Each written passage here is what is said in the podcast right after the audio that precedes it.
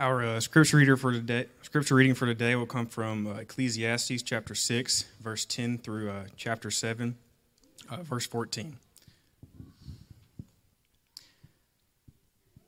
Ecclesiastes 6, 10, 7 through 14. This is the word of God. Whatever has come to be and already na- been named and is known what man is, and that he is not able to dispute with one stronger than he, the, wor- the more words, the more vanity, and what is the advantage to man? For who knows what is good? For man, while he lives, the few days of his vain life, which he passes like a shadow. For who can tell man what will be after him under the sun? A good name is better than precious ointment, and the day of the death and the day of death that the day, than the day of birth. It is better to go to the house of mourning than to go to the house of feasting, for this is the end of all mankind, and the living will lay it will lay it to heart. Sorrow is better than laughter, uh, for, for by sadness of faith the heart is made glad. The heart of the wise is in the house of the mourning, the house, the, but the heart of the fools is in the house of mirth. It is better for a man to hear the rebuke of the wise than to hear the song, song of fools. For as the uh, crackling of thorns under a pot, so is the laughter of the fools. This is also vanity. Surely oppression drives the wise into madness, and bribe corrupts the heart. Better is the end of a thing than its beginning, and the patient, and the patient in spirit is better than the proud in spirit. Be not quick in your spirit to become angry, for anger lodges in the heart of fools. Say not, Why were why were the former days better than these? For it is not from wisdom that you ask this. Wisdom is a good, is good with an inheritance and advantage to those who see the sun. For the protection of the wisdom is like the protection of money, and the advantage of knowledge is that wisdom preserveth the life of him who has it. Consider the work of God. Who can make who can make straight what he has made crooked? In the day of prosperity will be joyful. In the day of prosperity will be joyful, and in the day of adversity consider. God has made the one as well as the other, so that man may not find out anything that will be after him. The grass withers, the flower fades, but the word of our God will stand forever. All right. Thanks, Brady. Well, okay, yeah, we are continuing this journey through Ecclesiastes. Um, you know, I guess it was five years ago, spring break 2020, uh, when the world stopped, right? Uh, so, so for, we all have our stories about where we were when everything happened. Uh, for for us, uh, uh, me and the boys were were, were watching a, a, basketball game, and I remember the we were waiting on the, the Utah Jazz game to, to come on, and it was delayed. No one really knew why it was delayed. You know, COVID was a thing; it was kind of happening, but we didn't know what was what, what the what the story was. Um, and then all of a sudden, the announcer said, "The game's been canceled. Everyone, please go home." And so, you know, it was just kind of shocking and everybody started to, to go home. And then after that, you know, we started to hear other things. And um, my wife and daughter, they were overseas. And so in like an hour of time, it went from this kind of this thing that's kind of happening in the news that's out there to this thing that just shut down the world. Um, and so um, one thing that was kind of, uh, you know, so, so in between about, about a month or two after that, people started to develop strong opinions on, on, on what we should do with, with COVID stuff. But there is this this sweet period for about I don't know a week, a month, where just no one knew what was going on. You know, no one knew what to do. And I remember between like Wednesday, that Wednesday and Sunday, I think we sent out three emails about what we are going to do. The first email was, "Hey, all systems go. See you Sunday." then about like I don't know the next morning, um, okay, we'll do it a little bit different. So the second email said something like, something silly like, okay, no childcare and let's not shake hands. and, uh, and then I think I, I, said a little something about how uh, George Washington would bow rather than shake hands. And so that was my COVID uh, interpretation there. I was like, what, what, did George Washington do? We'll, we'll do that. Um, and then eventually, like another 24 hours went by, just like, we're just not meeting. And, um, and you know what? Everybody was super cool about it. No one, you know, called and was upset. Everybody was just like, yeah, I mean, gosh, what, what, what do you do? And so there was just this, it, it, it didn't last long, but there was a sweet period where just none of us knew what to do. None of us knew what was going on, and everybody was super cool. that, that we just, that, that we just know didn't know on. on. And, and so, and, and so in Ecclesiastes, we see something, we see something interesting And I, I think, and I, I think with this, with this text is starting to, to push out a bit is that none, is that none of us really know what's going on, like, like generally, generally speaking. Uh, uh, no one knows, no one knows what's going to happen, happen in the future. No one, no one knows. knows. We're, we're mostly, we're, mostly clueless. clueless. And four times, and four in, times Ecclesiastes, in Ecclesiastes, we, we, read, we something read something almost identical, almost identical to the last part of what we read in chapter 7, verse 14. Verse 14, verse 14 says this In the day of prosperity, prosperity be joyful. In the day of adversity, day of adversity consider, consider God has made the one as well as the other. Look at this. Look at this. So that, whenever we're reading the scripture, we see so that. Like, here's the point. So that, so that man may not, may not find out anything that will be after him. It's kind of a disappointing. Kind of a disappointing. You expect something, like you expect something more. Then, so, then that, so that man will not find out anything that will be after him. God has, given us, God has given us days of prosperity and days of adversity. And why? So that we won't know what's going to happen in the future. Doesn't seem to make a lot of sense. But what it does seem to, to, to mean is God apparently wants us to know that the future, what's going to happen in days, months, and years from now is a mystery. We don't know what will happen, and we don't really know what's going on now. And I think the goal of our text today is a bit odd because I think that it is leading us to a place where we come to this conclusion. We just don't really know what's going on. And so, so here's how I want to approach the, the text today. And you know, Ecclesiastes is a tough thing to teach through. I feel like I feel like it's almost like wrestling with kids. It starts out kind of fun, and then like there's crying at the end of it, like something. So so here's how I'm going to approach it today. Uh, first, I want us to see that uh, there's a question in the text being asked, and then second, I want to consider the answer that's given to this question, and then third, in light of that question and answer, there's something for us to consider. So that's how I'm going to try to work through this. So first, the question. Look at Ecclesiastes chapter 6, verse 10. Whatever has come to be has already been named, and, and it is known what man is, and that he is not able to dispute with one stronger than he, and he meaning God. So the preacher is saying here that God is sovereign over all that has come to be, and we are not able to argue with God about what has come about. And then verse 11 addresses the idea of arguing with God about what has come to be, our current situations. And it says this in verse 11 the more words, the more vanity, and what is the advantage to man? To arguing with God about what has come about, what has come to be, is a foolish errand. It is empty, uh, and to use the words of the preacher, it's empty, it's meaningless. Or what he says, whatever has come to be has already been named. Now, here comes the question in verse 12 for who knows what is good for man? There's, who knows what is good for man while he lives the few days of his vain life, which he passes like a shadow. And here it is again For who can tell man what will be after him under the sun? So the question is this What is good for man in this short and seemingly meaningless life? Life is short and what, what the, the, preacher in Ecclesiastes keeps saying over and over, it's, it's this meaningless, it seems pointless. And if life is short, meaningless, and pointless, then what is good? Well, in verse uh, chapter 7, verse 1 through 12, the preacher tells us what is good in this short, meaningless, pointless life we live. So the answer, and we're going to find this in verses 1 through 12. And so six times in verses 1 through 12, we see the word better. And I think there's a connection between this is better, talking about what is good. So better, or say more good. And so, so we're addressing this question in verses 1 through 12. And it's interesting because as the preacher describes what is good, it seems clear that he's speaking of, of what is better in light of living in a very difficult world. So we're asking the question, what is good? And here comes the answers.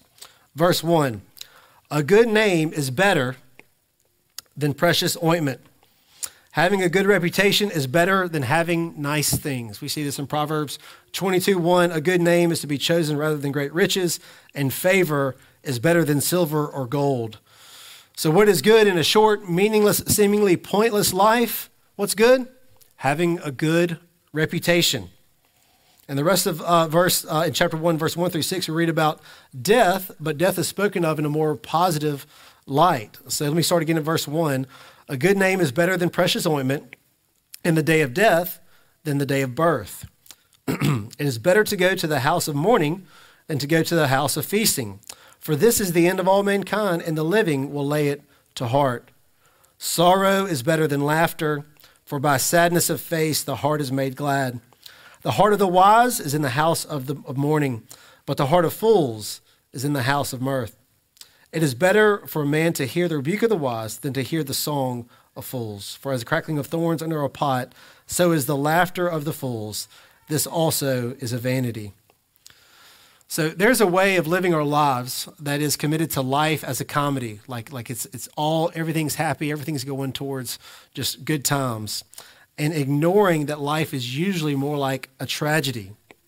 It's foolish to live as if life is a comedy. And what wakes us up from this fantasy that, that life is just fun and games is death. It, it wakes us up from the illusion that life is, is not short and not fragile. You would be a wiser person if you woke up every day thinking, I might die today, than if you never thought about death. Uh, that'd also be kind of weird, so I'm not encouraging to, to think that necessarily. But it would be wiser to, to do that than to never think about death. Uh, when, we're in, when we enter the house of mourning, our eyes are open to reality. We're all going to die. It might be later, it might be soon, but it's, it's coming. Uh, soon after I graduated, I had, I had a friend, and uh, he started to sell insurance. And, um, and he said, you know, the funny thing about selling insurance is, you know, you sell car insurance and home insurance, everybody's got that. But life insurance is a, like, nobody wants to, to get that. And it's like, that's the one thing that's to happen for sure. You know, maybe they get in a wreck, maybe they don't, maybe they, their house burns down, maybe it doesn't, but everybody's going to die. But when we are in a house that is in mourning, we're becoming wiser than when we're in a house where there's partying. Now let's, let's, let's look at uh, verse 8. Better is the end of a thing than its beginning. So I have a lot of things I've started, I'm not finished, I get distracted, I get busy, I wonder if it was a good idea to begin with or if it's worth the effort. But every now and then, I finish something. The work is complete and the job is done. And what the preacher's saying here, the end of a thing is better than the beginning of a thing. And in this world where so many things go wrong, we're interrupted, we're distracted, it's easy to start something, it's difficult to finish something. The second part of verse 8 says this And the patient in spirit is better than the proud in spirit. We live in a broken world with broken people, and most importantly, we are broken ourselves. Therefore, we require a lot of patience.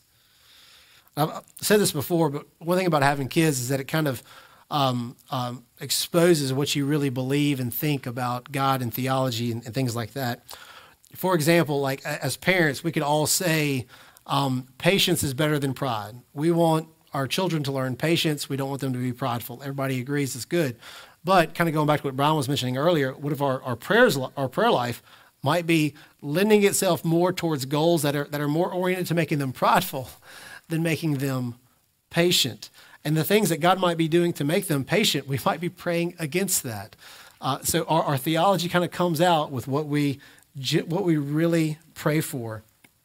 But if you're like me, I tend to pray for things for me, for my children, for people I love, that probably promote pride more than they would promote patience. But patience is better than pride. One of those things we all agree on until we start to pray. all right, uh, verse 9. Be not quick in your spirit to become angry, for anger lodges in the heart of fools. Again, if you're like me, you have some days and moments when you are on edge. You can feel it. You're just not right. Or to use the language of the preacher, anger is lodged in your heart. And when anger is lodged in your heart, you're about to do or say something foolish. This actually happened to me last week. I was, I was on edge, or as the, the preacher would say, anger was lodged in my heart. Something happened that kind of triggered it. It didn't need much. It was, it was ready to come out. And, and, and the good news and bad news for me uh, is that uh, I married a woman, Missy, who, as they say, does not suffer fools. And so, uh, as the anger began to spill out, she let me know that she didn't intend to hear it all the way out, which was wise of her. Because I could tell she knew, and I knew, even though I wouldn't admit at the time, I was angry, and it was just finding a place to come out. So be not quick in your spirit to become angry, for anger lodges in the heart of fools. Moving on to verse 10. Say not, where, why were the former days better than these? For it is not from wisdom that you ask this. Like there's a, there's a type of nostalgia that's, that's sweet. You know, maybe it's driving through the old neighborhood that you grew up in, uh, seeing old friends or old places you used to hang out at, uh, the smell of charcoal burning on the grill. And these things happen, and just happy memories flood in. And that, of course, isn't wrong. It's, it's sweet, right? But there's a, a type of nostalgia that, that deceives you about how this, this fallen and broken world works. And the tendency can be to imagine this old world or this old time as better than it actually was. And, and then with that mixture comes this time was great, and this time we're in now is terrible. And what it can do is it can glorify the past in a way that sours the present moment in which we live. And one of the things we keep seeing on repeat in Ecclesiastes is to live in the present. This is, the, the, this is what God is giving us. And we should learn to enjoy the moment that we're actually living in. And you know, on the other side, we've talked about this already, but, but uh, often we hear uh, the, the preacher talks about not chasing money and chasing after riches, and, and instead, rather than that, live in the moment. And so this, this, this nostalgia type thing, what it does is it keeps us from living in the moment. And so d- depending on our situation or wherever we might be, we might look forward and we think, oh man, once if I, if I can get there in life, then I'll be good. Or we might look back just like, man, I wish I could just be back then, then I'd be good. And either way, what, what the preacher is telling us is just like, we got to fight to live in the moment. It's what God is actually giving us and it's what's real now. But looking backwards can take us out of the present. Uh, next, uh, verse 10 through 12. Wisdom is good with an inheritance, an advantage to those who see the sun. For the protection of wisdom is like the protection of money and the advantage of knowledge is that wisdom preserves the life of him who has it. This doesn't seem all that spiritual, but when life is short, meaningless, and seemingly pointless, the combination of wisdom, money, and knowledge will go a long way to protect you. Now, when, when the scriptures speak about money, it's usually warning us about it, right? Whoever has the love of money is going to be uh, is going to suffer pangs and all these things that is going to be go, go poorly for us. But one of the things I appreciate about Ecclesiastes is that it acknowledges that it's actually really really helpful. What we all know, right? And it, later on in Ecclesiastes, he's going to say that money uh, is the answer to everything. It solves a lot of problems. And, and that's why the rest of the scriptures have so many warnings about money. But having wisdom with money is helpful it's a good thing. And the way that money can protect you, so wisdom can protect you. So, so, so in summary, the preacher asked in, in, uh, in verse chapter 6, verse 10 through 12, what is good in this short, vain, seemingly pointless life that we live? And then he answered the question with these things. These things are good in a short and empty life a good reputation, mourning death with others, the end of a thing rather than the beginning of a thing, patience, living in the present instead of the past, and wisdom. These things are good in a life that seems vain and short. So the preacher asks what was good in this short life, but he answers his own question with what is good. And there's one more thing that he wants us to do. He wants us to consider something. So my third point, the consideration. Look at verse 13 to 14 in chapter 7. Verse 13 Consider the work of God. Who can make straight what he has made crooked? In the day of prosperity, be joyful. In the day of adversity, consider God has made the one as well as the other, so that man may not find out anything that will be after him. Consider this God makes some things straight and some things crooked. He is over he is in control over the good things and the bad things. He is the one who is responsible for the day of prosperity. He is the one responsible for the days of adversity. In Isaiah 45, 7, we read this I form light and create darkness. I make well being and calamity. I am the Lord who does all these things. He makes the day of prosperity and the day of adversity. The preacher wants us to consider this, to meditate on it. God is the one who makes well being and he makes calamity. If you're in a season of well being, it is from the Lord. If you're in a season of calamity, it is from the Lord. Now, when we're in a season of well being and prosperity, we just thank Him and go about our happy way, right? And we don't really have any questions. But when God makes calamity for us, that's when we have some questions, right? When things go unreasonably bad and it doesn't make sense, then we have questions for God. And let me say this don't do it. Don't start asking these questions. Go back to the beginning of our text in Ecclesiastes chapter 6, verse 10 through 11. Verse 10 Whatever has come to be has already been named, and it is known that what it is known what man is, and that he is not able to dispute with one stronger than he. Speaking of God, the more words, the more vanity, and what is the advantage to man? These things come from God. We're not going to win an argument. We're not, we're not going to shed some light on God that he didn't know. But, oh, well, gosh, I didn't think that'd make it a tough season for you. We're not, we're not going to win a dispute with God on that. And, and it would be kind of cliche to say, well, whatever's going on, on with life, whatever problems, it just is what it is. That's a bit cliche. But I think we can add to it to make it a bit better. We can say this it is what it is, and what it is is from the Lord. And learn to just simply live with that.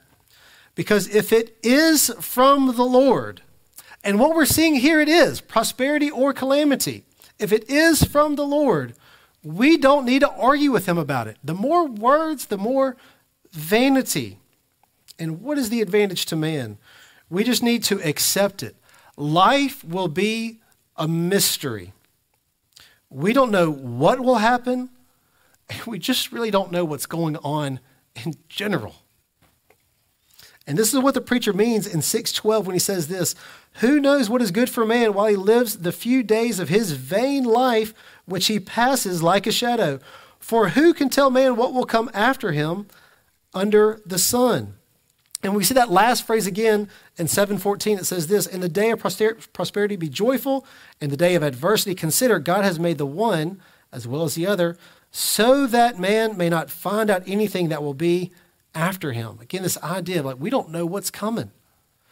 And so, look, there's good news here. Here's the good news and the, and the main idea of, of, I think, the text and my message today. You ready for the main idea? You've already heard me say it. Here it is. We just don't know what's going on. and what we're seeing here is that it's by design.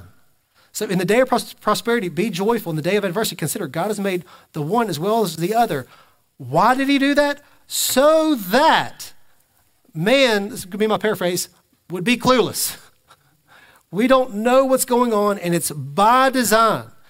Therefore, since you don't have a clue what God is doing, in the past, in the present, and in the future, you should consider what is good.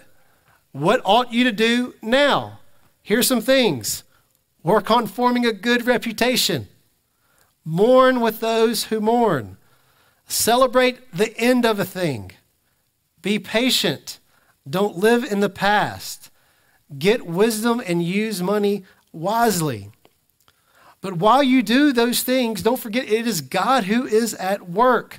Consider the work of God. And, and, and, what is the work of God?